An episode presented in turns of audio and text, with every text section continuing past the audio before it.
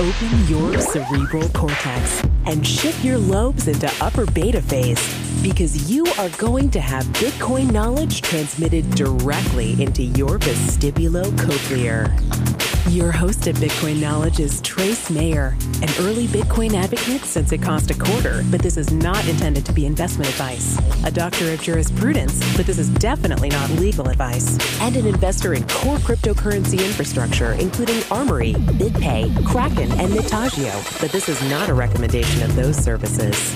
Here, you get fed via direct mind download with pure and free Bitcoin knowledge. Welcome back to the Bitcoin Knowledge Podcast. We have an excellent guest today, Jeffrey Tucker from Liberty.me. Welcome to the podcast. Thanks so much for having me. It's fun to see you again, Trace. Yeah, good to see you.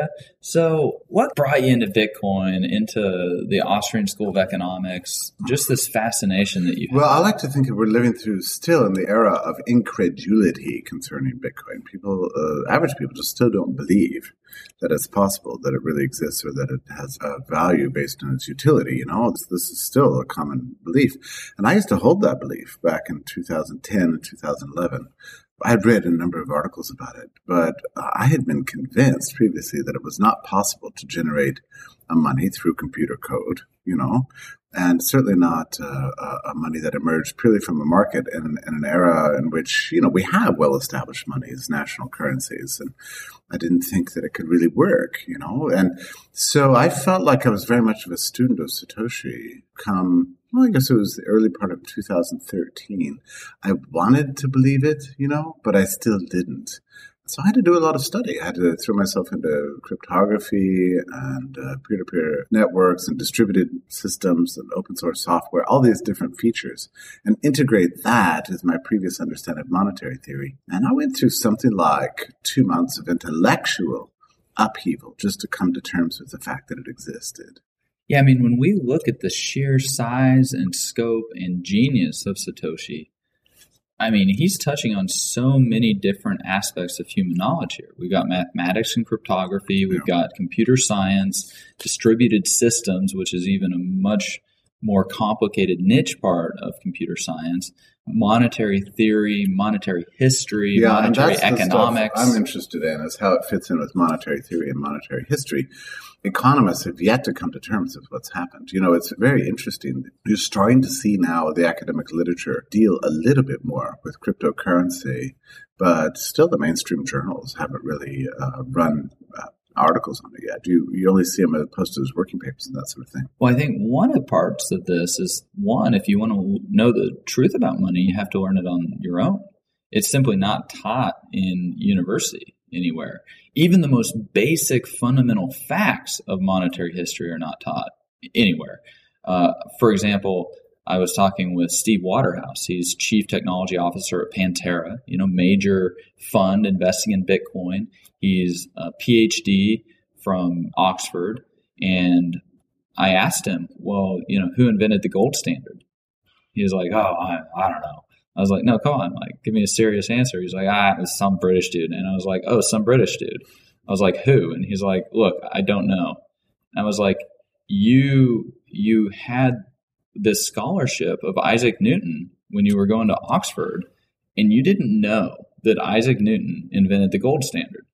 Like, right. really? Yeah. Really? You yeah. didn't know that one of our preeminent scientists who changed our entire view and concept of the universe developed the foundational monetary infrastructure that has lasted even until today because we still have central banks holding physical gold in the vaults as a relic of Bretton Woods, as a relic of these other gold exchange standards, which ultimately go back to Isaac Newton as master of the mint when he developed the gold standard. And so, I mean, is there anything you kind of want to talk about in this area of monetary economics and monetary well, history think, and like what, what, what, do people just not know and they right. don't know they don't know it right well and i think uh, the point you're making is, is very interesting um, you know, the financial systems and monetary systems become so enormously complicated now. It's not possible for anyone to fully understand them, really. And so people get very confused about what money is and what it's supposed to be and what banking is and how it's supposed to function. One of the beauties of, of cryptocurrency is that it's providing a kind of a nice template for understanding. We're, we're beginning to understand the fundamentals of what money is and what it does and what banking is and what it does. And it's, it's changing our sense of things things. I mean, uh, I don't think there's any doubt that if the dollar were reintroduced today, you know, uh, as a new currency, it probably would not be accepted by anybody because it, it doesn't have the features that you want from money. For one thing, uh, scarcity right? I mm-hmm. mean, paper currency just doesn't have that scarcity. Uh, it would not be trusted. One of the reasons cryptocurrency is trusted is that you can follow precisely its creation rate. You know where they all are. You it's exactly. mathematically provable. Yeah, and, and it's built into the protocol. So everything's completely open source. You can know everything. It's a lot more open source, for example, than the Federal Reserve. well, Federal Reserve, I mean, what what's happening there? We got pre-mined scam. We got we don't know the distribution rate. The decisions are being made behind closed doors, uh, not necessarily subject to public perception, even. Right. And then, like out of nowhere, these central banks will completely reverse their policies, like the Swiss National Bank did. Right and just throw massive turmoil into the market, bankrupting a, businesses, bankrupting yeah. uh, currency trading businesses, in addition to the manufacturers that are domestic. I mean, you know, it's, it's, crazy. crazy. Like the central bankers, you never know what policies are going to adopt, and you you never really know if the policies they adopt are going to actually be realized in the real world. Like one of the things that central banks can't control is um, the velocity of money which has plummeted since 2008, making it essentially impossible for central banks to create as much money as they've attempted to.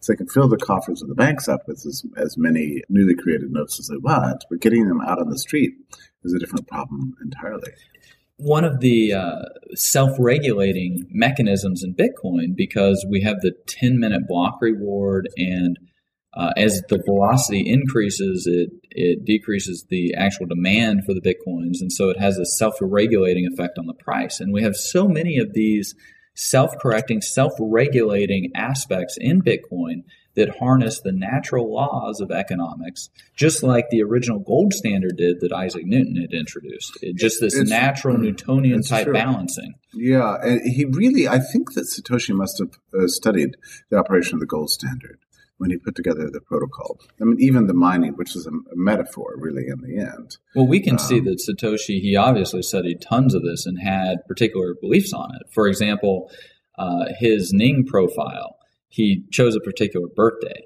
and it was, uh, I think, like April, April something in 1975.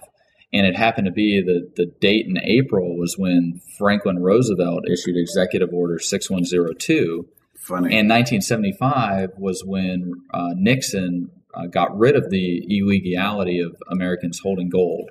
So, you know, Satoshi left these little Easter eggs all over the place. I'm sure that there's an Easter egg there about Isaac well, Newton just waiting to be found. You know, he was so much more advanced even than I thought. I thought I knew everything there was to know about money and monetary policy. I've been studying it since I was, uh, I mean, I wrote my undergraduate thesis on the topic. It was a huge paper on the gold standard. I thought there was nothing else for me to learn. Uh, but cryptocurrency really challenged me fundamentally to rethink what I thought I knew already. And it took me really upwards of a year to fully integrate the existence of cryptocurrency with my with my existing theoretical apparatus. It took a long time to kind of think think it through which is a process that this generation is going to have to go through. But in the future, it's not, we won't. People will not be worrying about the things that we worry about. It would probably be taught in the beginning curriculum. Yeah, you know? and also people will just be using it. It's just like electricity now. We, you know, if we want the lights to go on, we press a button. You know, we flip a switch, and it causes the lights to go on. Nobody questions how this happens. But in the early age of Bitcoin, which is we're still very early in the process, people do have uh, a desire to understand it and to think it through because really, there's still a lot of people that don't believe. Did you notice this recently, you know, we've gone through a big price correction in 2014 and in early 2015. And once again, people are saying, well, You Oh, know, Bitcoin is Bitcoin's dead. Bitcoin is dead, you know, and it gets so boring because you know once you've lived through those cycles, When I lived through all of them. yeah, you've been through all of them. So there was never a moment when you just fundamentally panicked. Because my first one, I actually was terrified when it went from, I think it was up to about 260 and then it fell back Yeah. to 80. I sweated it out that day, you know? Yeah, I mean, I there, there were times, uh, you know, when there's like three hundred dollars of volume in the whole day on the chart, and may, maybe it was all my volume, right? Yeah. but I don't talk about how many bitcoins I may or may not have. But it's, a, it's still a relatively thin, But- thin market today. yeah, it is. It is relatively thin, but I think we've largely passed the point of no return. There, there was a time, you know, when when I thought Bitcoin may or may not survive. You know, the, there were a lot more weak points uh, all across the, the system, but the community is so large now. The code is so distributed. So many developers are working on projects and working on code. There aren't really single points that can be taken out anymore. Uh, whether it's big mining nodes or companies, you know, Mount Gox failed; it didn't take Bitcoin down.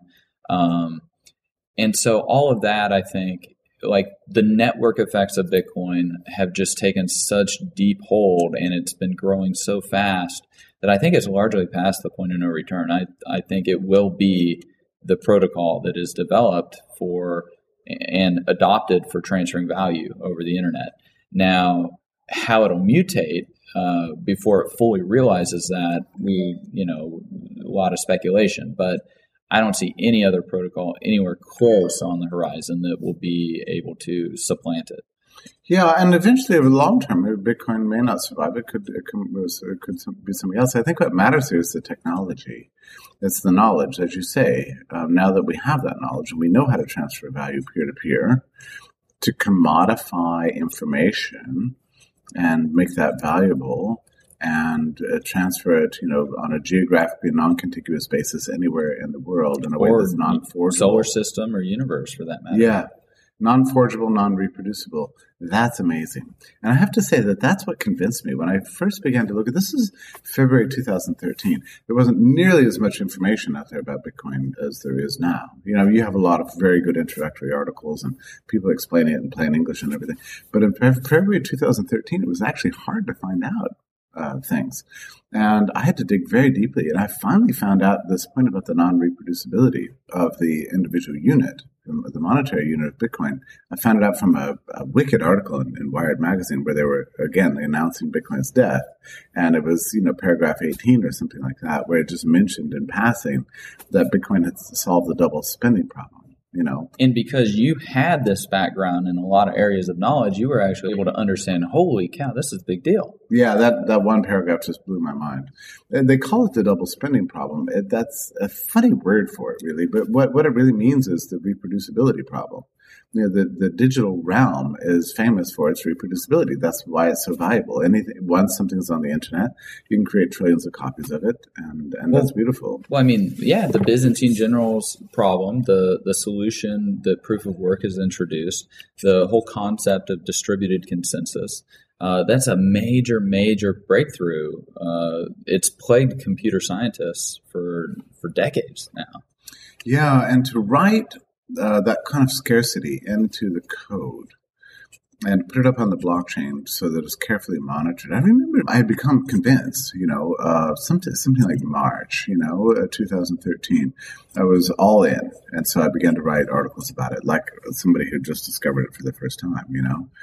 And then I, I remember I was sitting there one night in April when a new block uh, was introduced uh, without the sufficient number of confirmations, and um, the community started going nuts. And and I yeah, was watching the, this. the happen. inadvertent hard fork. Yeah, uh, you remember this? Oh yeah, it was like two o'clock in the morning, and Yeah. like everybody who's somebody, their phone just starts lighting up I know it was crazy, messages. And I was really going kinda nuts. I was watching this happen, and the, yeah, the thing uh, forked, and it all and the price dipped, right? But it only lasted about twenty minutes, I think. Well, that's because uh, everybody's on the IRC channel. All the emergency first responders, like we show up, bam, and and sipa actually figures out he diagnoses the problem, and then everybody kind of uh, discusses, and we have a potential solution all within like five minutes. Right. Right.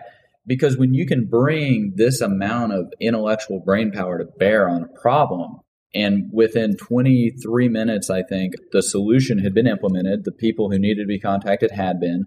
And it took about another six hours for the chain to get overtaken and then the history to all merge back together. But at the end of the day, like the end consumer was not affected in any way. No. Some miners were slightly affected, but we actually raised some money and compensated them uh, for what they uh, would have lost. And there's an analogy of these different operating systems and version control systems, and one of them is Git Airlines that they talk about. And with Git Airlines, uh, referring to GitHub and this open source version control system. The people build the airplane and they take off in it and they, they actually take apart parts of the airplane and rebuild it while they're in the middle of flight. And sometimes the whole plane just like starts spiraling down to the ground and looks like it's going to crash. And then the programmers, they actually just like build a time machine and go back in time and like fix the mm-hmm. problem, right? Right. People don't understand just how extensible Bitcoin is in the sense of how resilient we can be in fixing problems that do come along. And the it. network is watched so closely and so carefully. Oh yeah. And even the slightest problem, I mean, everybody is seriously incentivized to discover anything. I learned a lot from being there at that moment of that, what do you call it, the hard fork. It was an inadvertent hard fork Inadvertent because hard we fork. do hard fork the network occasionally. We try not to, uh, the developers. Uh, but this time, because there had been a change in the database use and like it had created an inadvertent hard fork, Bitcoin would have continued on, but it could have been very disruptive to overall consensus within the community. But it's beautiful to watch that taking place because you realize Oh, yeah. just how carefully watched this thing is. And it's hard to explain to people. I mean, you compare that with like modern monetary policy. Oh yeah, let's uh, let's go in and say, hey, you got to give us seven hundred billion dollars, or the world ends. well, I, you know, I think how much how much new money has been created over the last five years? It's Oh, my like- goodness. it's like three trillion or something like Oh, that. it- maybe it's well, more. are we talking just at the Fed, or are we talking Yeah. with the ECB and the Oh, and Japan? yeah, and I mean, and then what about all the additional leverage and Oh, things crazy. like that? I mean, and nobody really knows where it goes or what's going on. I mean, you find out about it months later. Well, even scarier, we don't know who owns what. I mean, when we look at chains of title on houses or cars or airplanes or stocks or bonds or like other financial assets out there, we don't know who owns what. We don't know what has been pledged against what. I mean, we don't know how encumbered things are. No, they can't even count up the money stock anymore. Yeah. Uh, in fact, it, it, people don't even have a viable, agreed upon definition of what money is. Well, Dr. You know? Vieira's book, Pieces of Eight, and then where he wrote the article, What is a Dollar? And basically, under federal law, it's unintelligible. There's no definition of the dollar. No, and the Fed has no clue. I mean, you can you can pick your measurement. You know, you all, it's all you can look at it at, at St. Louis Fed, um, but it all depends on how you want to measure it, and you don't ever know if it's going up or going down, or you know, uh, it depends on what you call the dollar, really. But uh, in the Bitcoin world, everything's so extremely precise, and the slightest error, you know, the slightest misstep in the blockchain, and everybody's all over it. You know, to be the guy who finds the flaw is to be immediately famous Yeah. and, and wonderful in the Bitcoin community. You know, that's amazing. That's that's the right kind of policy, if you want to if you want to call it a policy. I think what we've learned from Satoshi and from our experience with cryptocurrency is that really this kind of centralized management strategies are not workable as compared to this decentralized protocol based monetary policy, if you want to call it that. I really think that in an alternative universe, which I hope we get to someday, you could have all the world's currencies based on a sort of crypto model. On blockchain technology. Yeah, I think so. I think it could happen. And it may eventually happen. It's so much superior to very old fashioned trust based nationalized currencies. You know, these things are really old fashioned. Well, they're just obsolete. They really are in a digital age.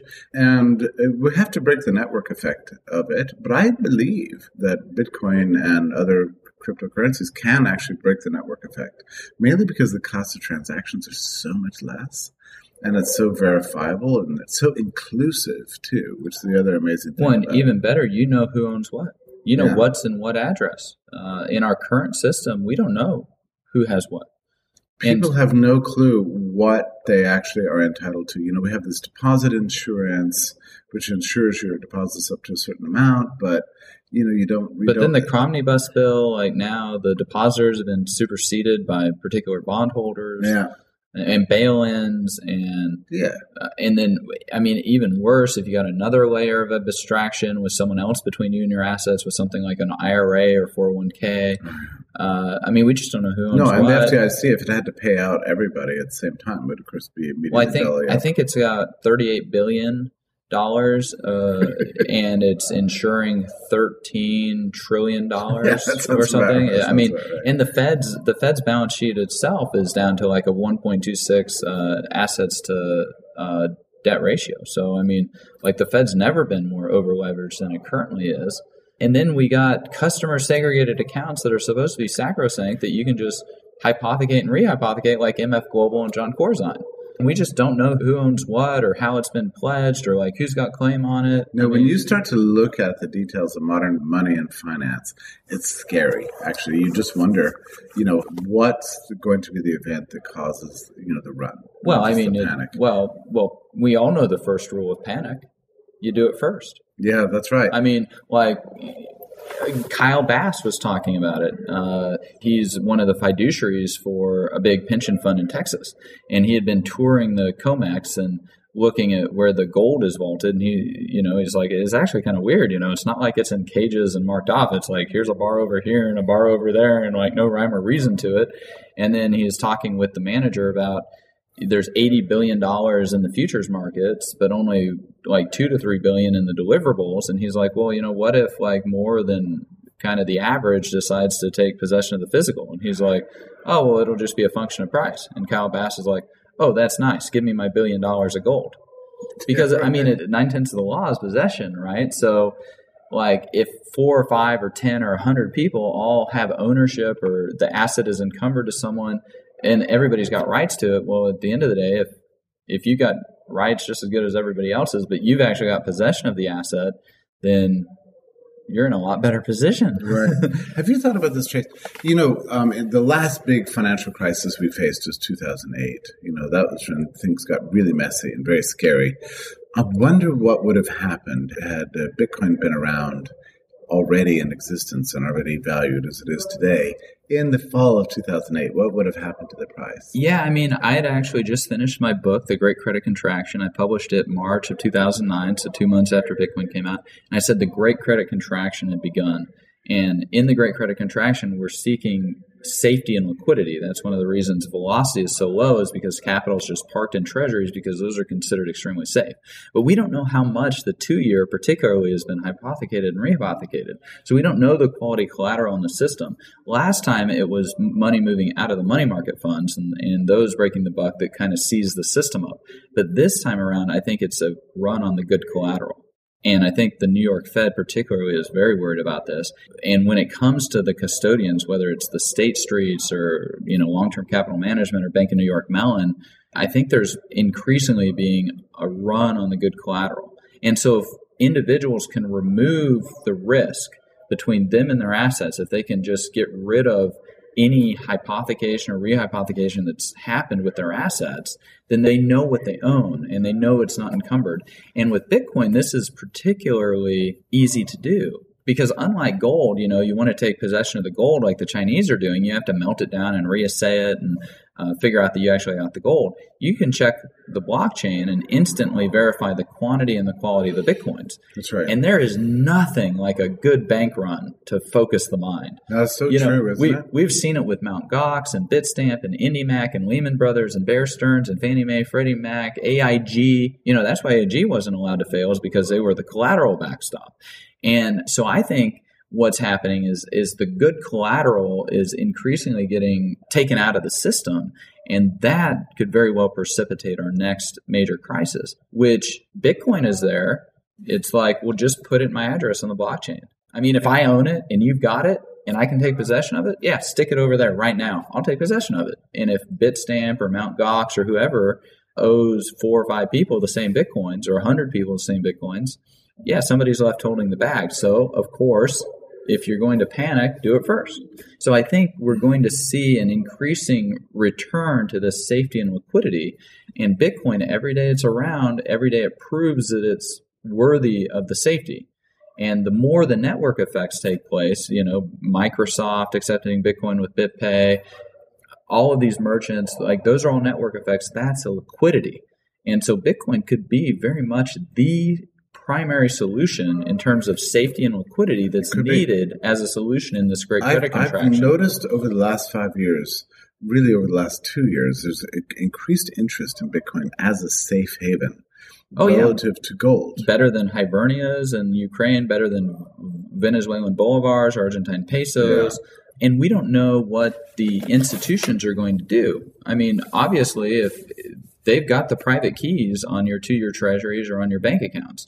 And if the government says, hey, you got to use the private keys to give us that to your treasury, yeah, the banks are going to do it because they hold the private keys.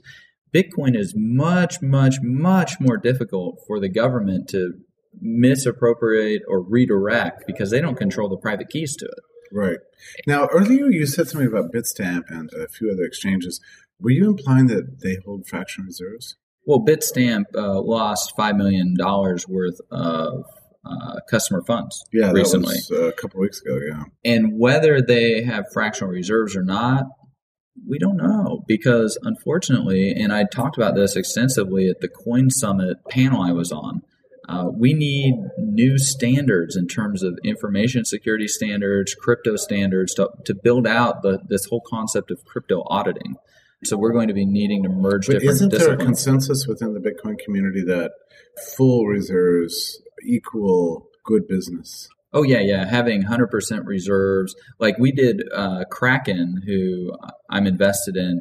We actually produced the first audit for our crypto reserves, and we did like a Merkle tree, and you could figure out like whether your bitcoins were included in our total balance without us also disclosing the total balance because that could be a security risk. Jesse Powell and I talked about it in I think episode 124 uh, but I don't necessarily think the problem is with the fractional reserving. I think the problem is we need explicit informed consent by individuals to be engaged in the fractional reserving. Yeah. And we don't have that in the current system. I see.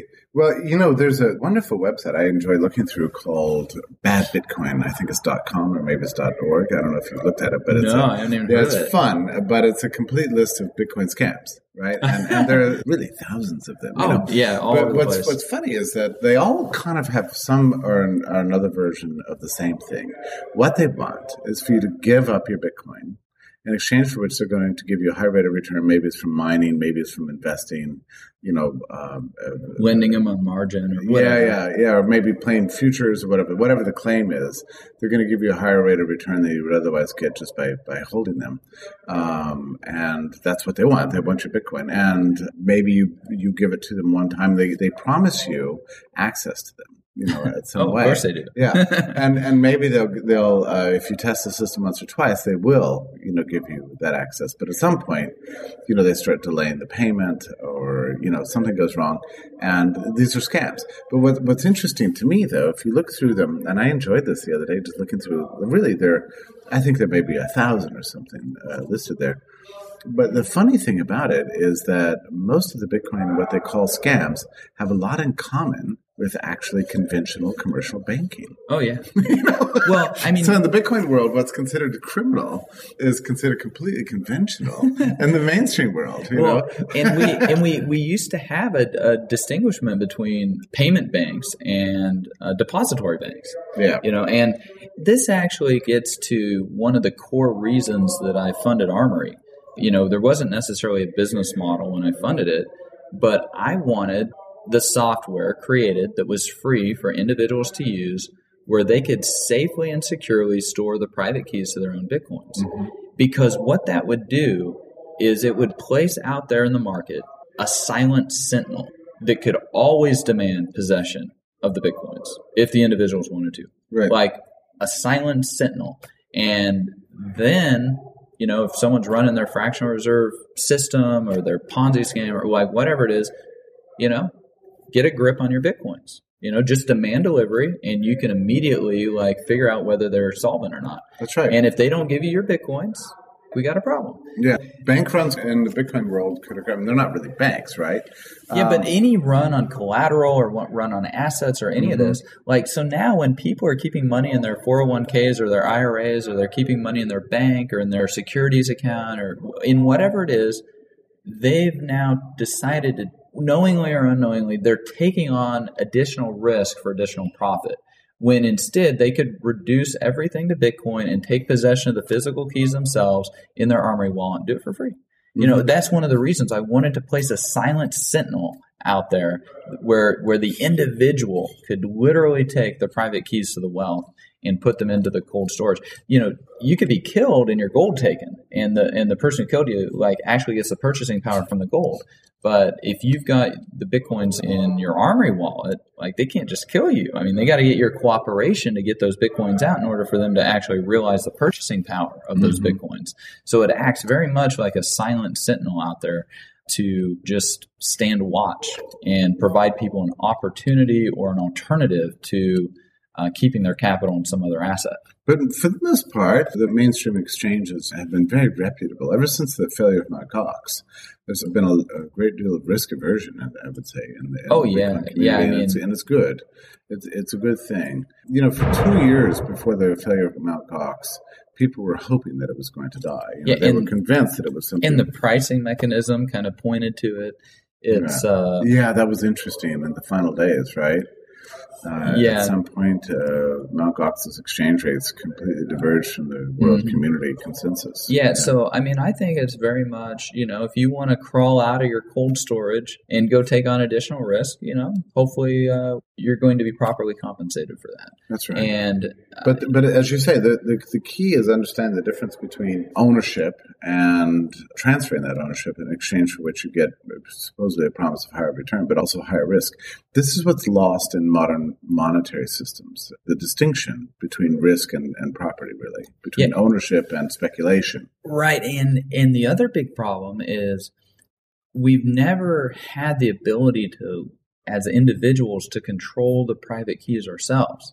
You know, because with our bank account, we have beneficial ownership, but we don't hold the private keys. No. We still got to go ask for permission and fill out a we big do. form to wire the money around. That's right. And but with fees and, and pay fees or whatever. But with Bitcoin, you literally hold the private keys to the wealth yourself. And I yeah. think that's part of the big, big deal uh, on why it can be so much safer because mm-hmm. like with gold you still got to entrust somebody to store the gold you know unless you're going to go bury it in your own yard. The more i think about it the more i realize that you know there are many features that money has traditionally had you know fungibility and, and scarcity durability and so on. But the thing that bitcoin has added as a feature of money that didn't previously exist is that Bitcoin is weightless, transportable, and, and, and of course infinitely portable, and it takes up no space whatsoever except for just pure memory space.